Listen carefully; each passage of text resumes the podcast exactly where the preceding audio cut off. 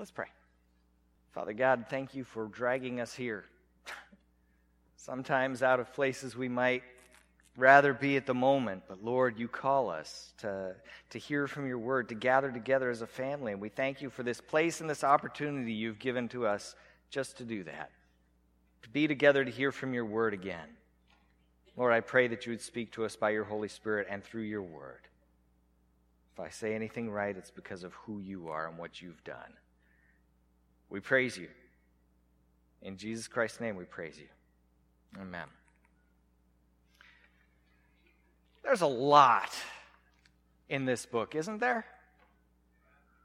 There's a lot. Eh, eh, there's a lot in Scripture that is really nice to say, really nice to talk about, isn't there? Big ideas like take up your cross and follow me. Men, lay down your life and love your wife. Love her just as Christ did the church. Speaking of love, love your enemies. Not just the people who love you, love the ones who hate you. We find lots of ideals like this in Scripture, don't we? But have you ever felt like these, these imperatives or these goals are too lofty for us? They're, they're, they're they're good to strive for, but really, who can do it? Who can do it? Well, in tonight's passage, Paul says to us, You know how I said, so if there's any encouragement in Christ, any comfort from love, any participation in the Spirit, any affection and sympathy, Complete my joy by being of the same mind, having the same love, being in full accord and of one mind. Do nothing out of selfish ambition or conceit, but in humility count, count others more significant than yourselves. Let each of you not only look to his own interests, but also to the interests of others. You know how I said that to you? You may have thought I was asking the impossible of you. But right here, here's my son Timothy. He's been there, he's done that, he's lived it. And you know how I mentioned to you having the same mind as Christ who humbled himself even to death? Christ, who, though he was in the form of God, did not count equality with God something to be grasped, but emptied himself by taking on the form of a servant, being born in the likeness of men, being found in human form, he humbled himself by becoming obedient to the point of death, even death on a cross. You know, I, I put that out there as something for you to be like, to, to take as your example. You may think that having the mind of Christ is too lofty a goal, to, to put your life on the line for the sake of Christ and others. But right here, here's my brother, Epaphroditus. He's been there, he has done that, he has lived it. Tonight, we're going to see two examples from Paul Timothy and Epaphroditus, living paradigms of how we should live as Christians. It's one thing to, to speak of these great lofty things and then to give metaphors or, or object lessons, to speak on some ethereal or, or existential plane or, or, or that do as I say, not as I do because I can't live up to it kind of a thing. And it's something entirely different to show these things being done in real life by real people and say, look, it can be done. You may think these ideals are impossible to reach or are simply lofty notions. But here are two Christian men who have lived out their faith, and they should be honored for it. They are examples to the rest of us that these ideals are not lofty, they're what we should be living. Go ahead and open up your Bibles to Philippians chapter 2. I'm going to start at verse 19. Why don't you op- Go ahead and stand up for the reading of God's word. Chapter 2, verse 19 of Philippians, it says, I hope in the Lord Jesus to send Timothy to you soon, so that I too may be cheered by news of you. For I have no one like him who will be genuinely concerned for your welfare. For they all seek after their own interests, not those of Jesus Christ. But you know Timothy's proven worth. How, as a son with a father, he has served with me in the gospel. I hope, therefore, to send him just as soon as I see how it will go with me. And I trust in the Lord that shortly I myself will come also. I have thought it necessary to send to you Epaphroditus, my brother and fellow worker and fellow soldier, and your messenger and minister to my need. For he has been longing for you and has been distressed because you heard that he was ill. Indeed, he was ill, near to death. But God had mercy on him, and not only on him, but on me also, lest I should have sorrow upon sorrow. I am the more eager to send him, therefore, that you may rejoice at seeing him again, and that I may be less anxious. So receive him in the Lord with all joy and honor such men. For he nearly died for the work of Christ, risking his life to complete what was lacking in your service to me. The reading of God's word. Go ahead and be seated. Thank you. In the last words of that passage, Paul says, Honor such men value them, hold them in high esteem. The ones you see these kind of qualities in, these Christ like qualities, bring them out front to be recognized. Let them be an example to everyone, not because this is what they are seeking for themselves, but because their way of life reflects the example of Christ to us. Their walk is real. It's not just something they say, it's something they live out. Honor them because they are really doing what God has called us all to do. They are living out the Christian life without reluctance, giving of themselves so that others can be blessed. Uh, Paul is telling us there are, Christian, there are Christian qualities in these men that, that we, should, we should all look at and say, I need to be there. I need to strive for that. I need to walk in that way. So, right now, let me do just that. Let me honor someone. Alan Rogers, are you here? You are the personification of encouragement. Thank you. Thank you, brother. I really, honestly appreciate you. This is his last night with us, by the way. He's moving. I appreciate the Christian qualities that you have expressed to me personally. Here in our passage today, Timothy is Paul's example of putting others before himself. Uh, just as Paul had called the Philippians all to do in chapter 2, verses 1 through 4 that I read earlier. T- Timothy was genuinely concerned for their welfare, and uniquely so. Verses 20 and 21, it says, For I have no one like him who will be genuinely concerned for your welfare, for they all seek their own interests, not those of Jesus Christ. But you, you can see in the way that Paul says that, even, it shouldn't be this way, guys. I have nobody like him. They're all concerned for their own welfare, but it shouldn't be this way. It shouldn't be unique, and, and we can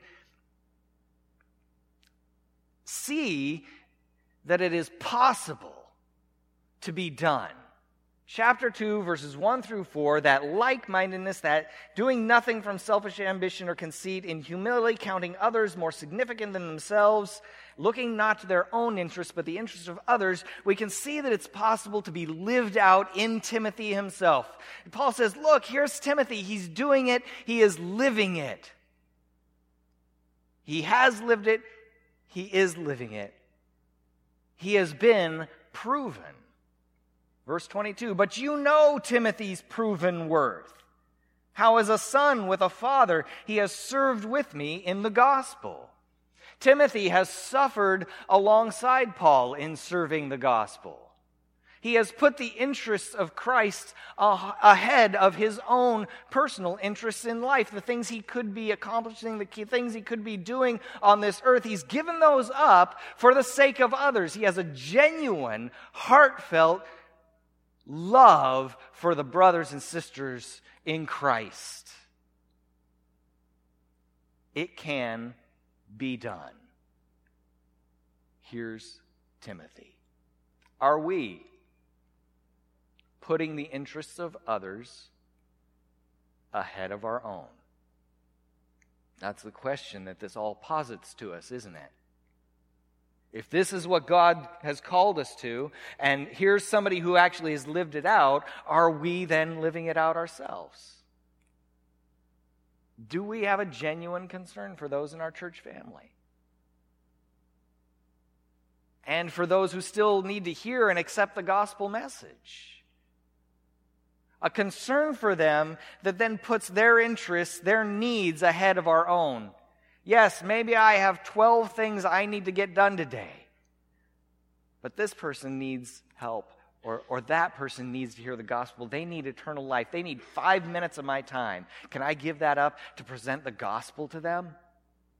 Because if today ends and I'm in heaven, where will they be?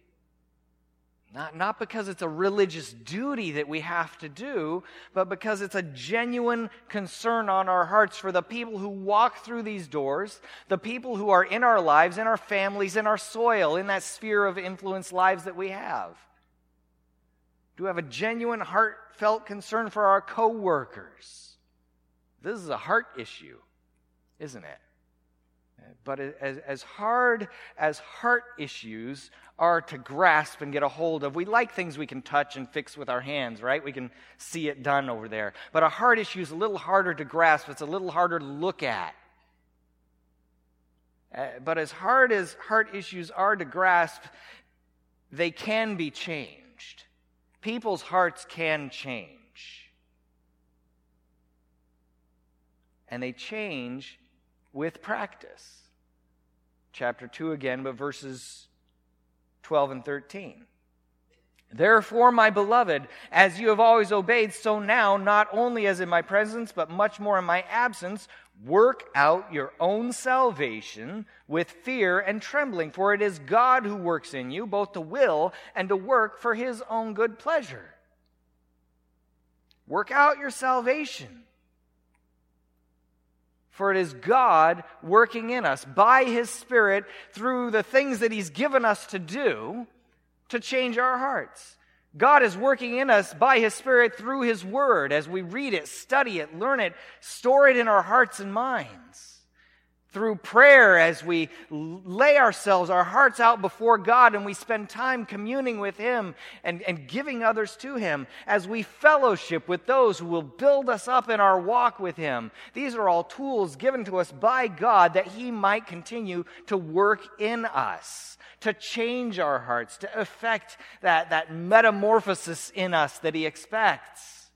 That we wouldn't be conformed to the image of this world, but we would be transformed in our knowledge of Him, our understanding of Christ. To will for His good pleasure. That, that our will would reflect His will, that our hearts would be aligned with His own.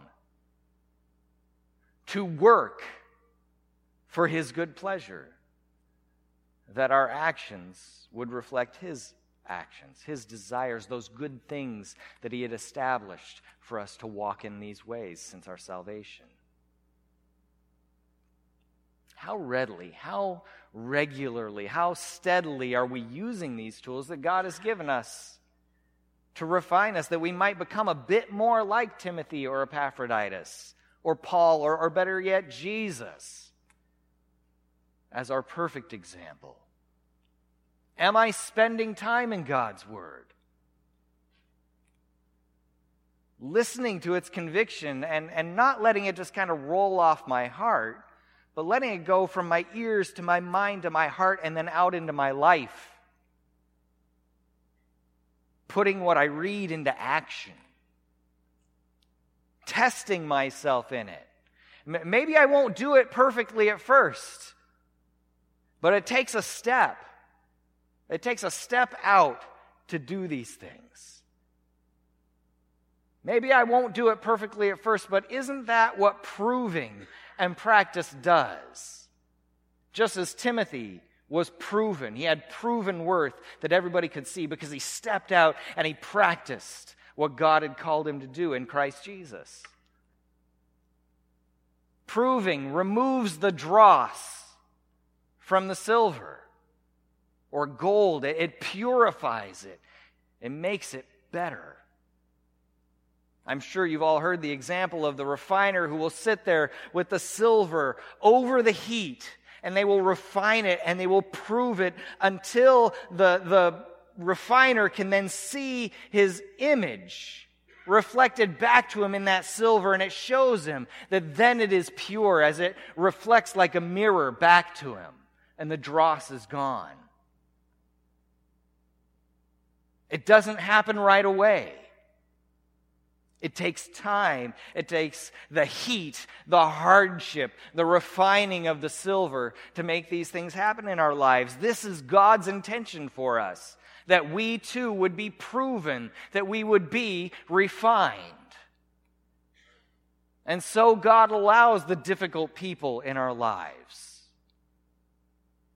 Will we still put their interests before our own? Will we still love them the same way that Jesus Christ had loved us when we were the difficult people? And frankly, some of us still are. So God allows the hard times to conform us to the image of His Son, to refine us. Am I spending time in God's Word that I might be refined as I live it out? What, is, what does my prayer time reflect? Do, do I practice praying for others, putting their interests before my own, or is my prayer time more about me? My needs and my desires? Am I reflecting God's will? Am I trying to reflect God's will in my prayer time? Or am I still praying in my own will, trying to get God to do all that I desire Him to do? The more I practice, the more I work out my salvation, the more I practice putting God's will and the needs of others above my own, the more it will become a part of who I am. The more we do anything, the more it becomes a part of who we are, right? They say it takes three times to make a habit, right? It's easy to create bad habits, a lot harder to create good habits. We need to step out and practice and be refined in the good habits. The more I pray for others, the more I think upon their needs, the more I lift them up to the Lord, the more I will love them and the more concern I will express for them, the more I will remember them as I run into them at church or in small groups or wherever I might run into them, and I'll ask them, How is that going? I've been praying for you. Practice it. What does our fellowship look like?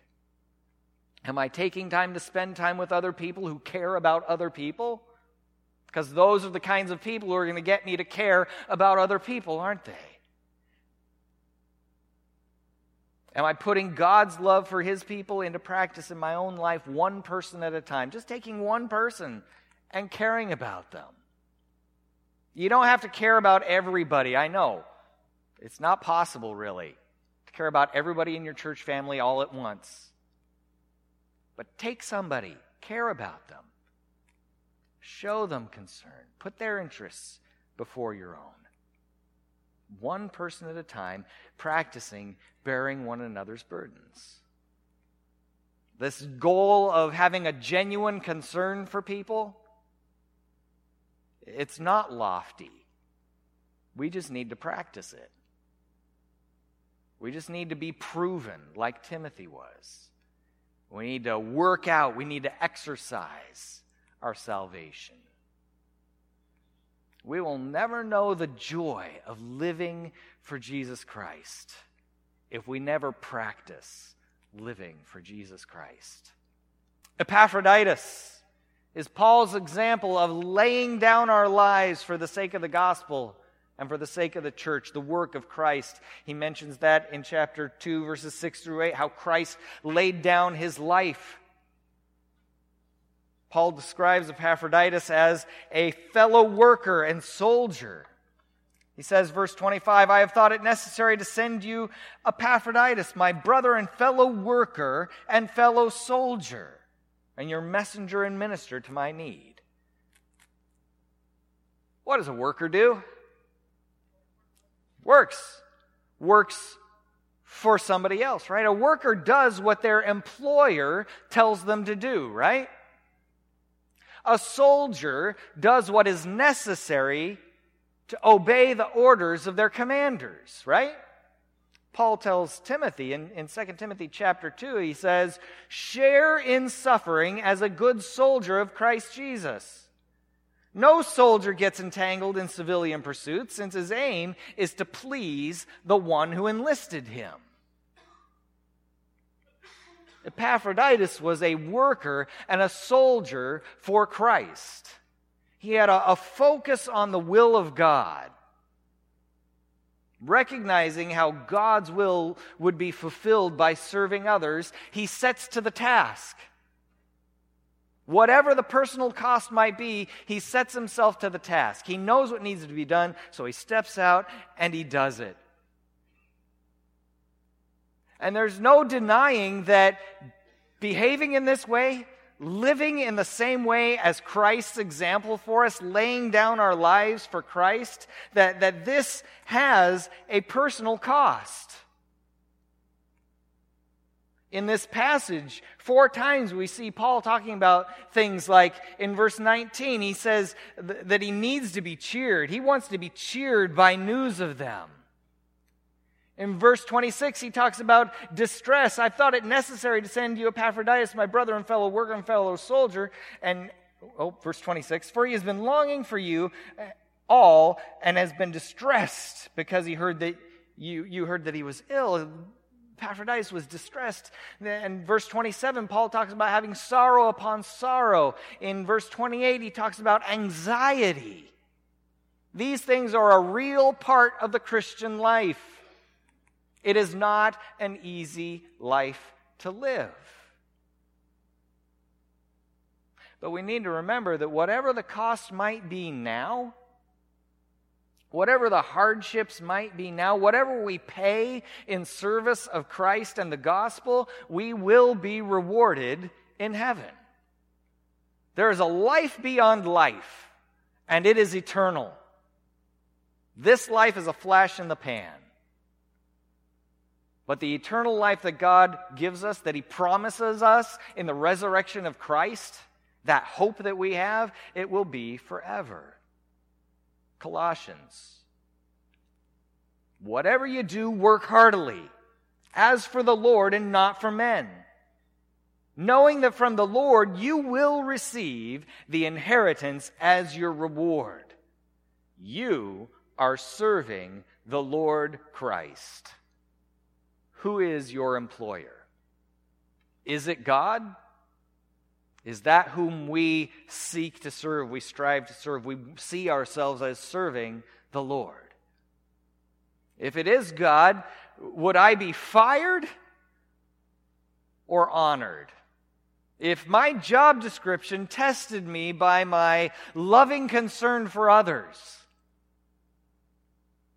my providing for the needs of others above my own, putting the interests of others before my own, willingly giving our hearts, our minds, our very lives to the will of God.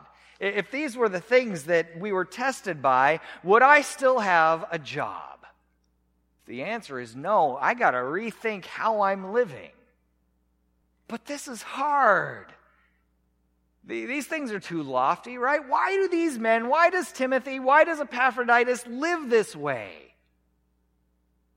Did you notice there, there's two important words, one in verse 22 and one in verse 25. Verse 22, but you know Timothy's proven worth, how as a son with a father he has served with me in the gospel.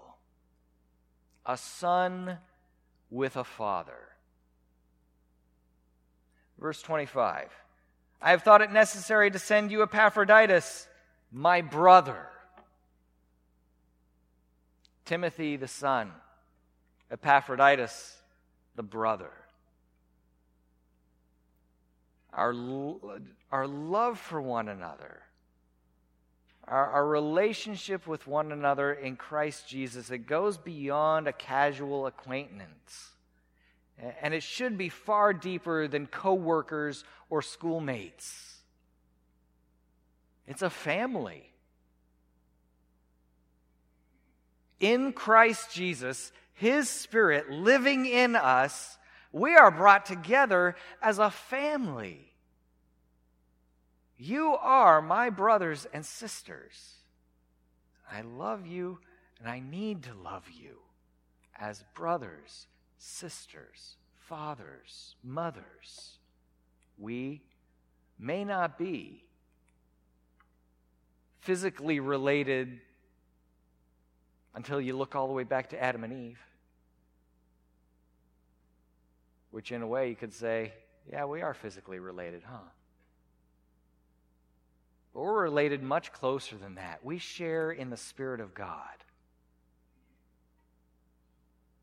This language of son and brother reflects an understanding of the fact that we have been adopted into the family of God through the heavy and invaluable price of the blood of Jesus Christ.